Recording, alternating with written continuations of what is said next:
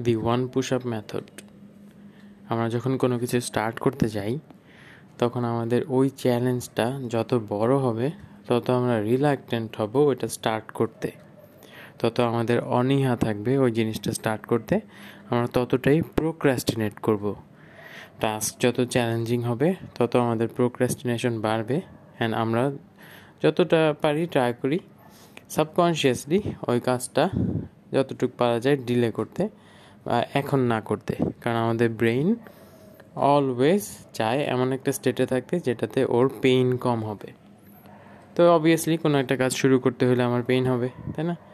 তো এই জন্যই ওয়ান পুশ আপ মেথড এটা হলো আপনার যেই এন্ট্রি ব্যারিয়ারটা কোনো একটা কাজ স্টার্ট করতে হলে যে ব্যারিয়ার অফ এন্ট্রি ওইটাকে ছোট করে দেওয়া।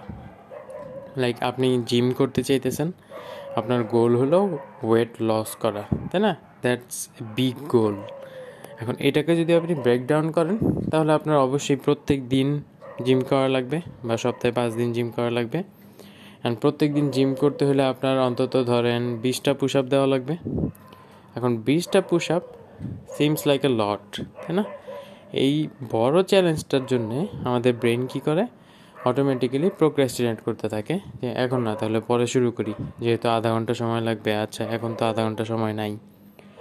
তো এইটাকে ওভারকাম করতে আমাদের কি করা লাগে? নিজেকে সাবকনশিয়াসলি বুঝাইতে হয় বা নিজের সাথেই নিজে ট্রিক খেলতে হয় যে আচ্ছা আমার বিশটা পুশ আপ লাগবে না just start with one just একটা পুশ আপ দিয়ে আমি উঠে যাব, আর পুশ আপ দেওয়া লাগবে না। তো আমি যখন নিজেকে কনভিন্স করতেছি একটার জন্যে অ্যান্ড যখন আমি ওইটা অ্যাকচুয়ালি স্টার্ট করতেছি, তখন দেখবেন অটোমেটিক্যালি আপনি একটার জায়গায় তিনটা, চারটা, পাঁচটা নিজে নিজেই মেরে ফেলছেন। কারণ আপনি ওই ফ্লোটাতে এসে পড়ছেন। আপনি যেহেতু শুরু করে ফেলছেন, ওই আইস ব্রেকিংটা হয়ে গেছে, ওই ব্যারিয়ার অফ এন্ট্রিটা সরে গেছে অ্যান্ড দেন দেখবেন যে আপনি অটোমেটিক্যালি আরও এক্সট্রা অনেকগুলো করে ফেলছেন। And most of the cases কী হবে? যে আপনি একটার জায়গায় বিশটা মেরেই উঠছেন, যে আপনার ওই ফ্লোতে ফুল টাস্কটা কমপ্লিট হয়ে গেছে তখন আপনি একটা সেন্স অফ অ্যাচিভমেন্ট পাবেন রিওয়ার্ড ফিলিং পাবেন।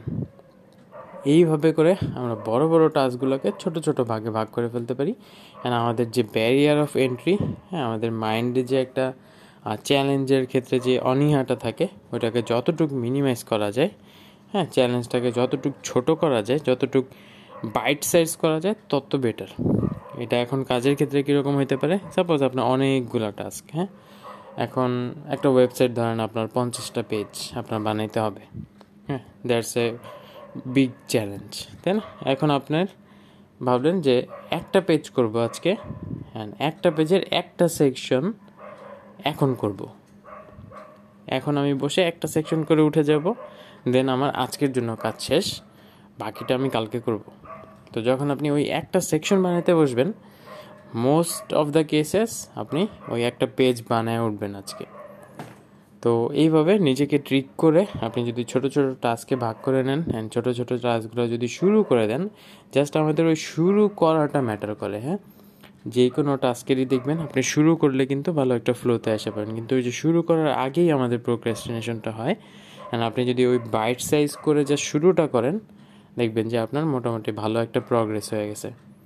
তো এটাই ছিল one push up method and কথা হবে নেক্সট পডকাস্টে Best of luck and Allah Hafiz.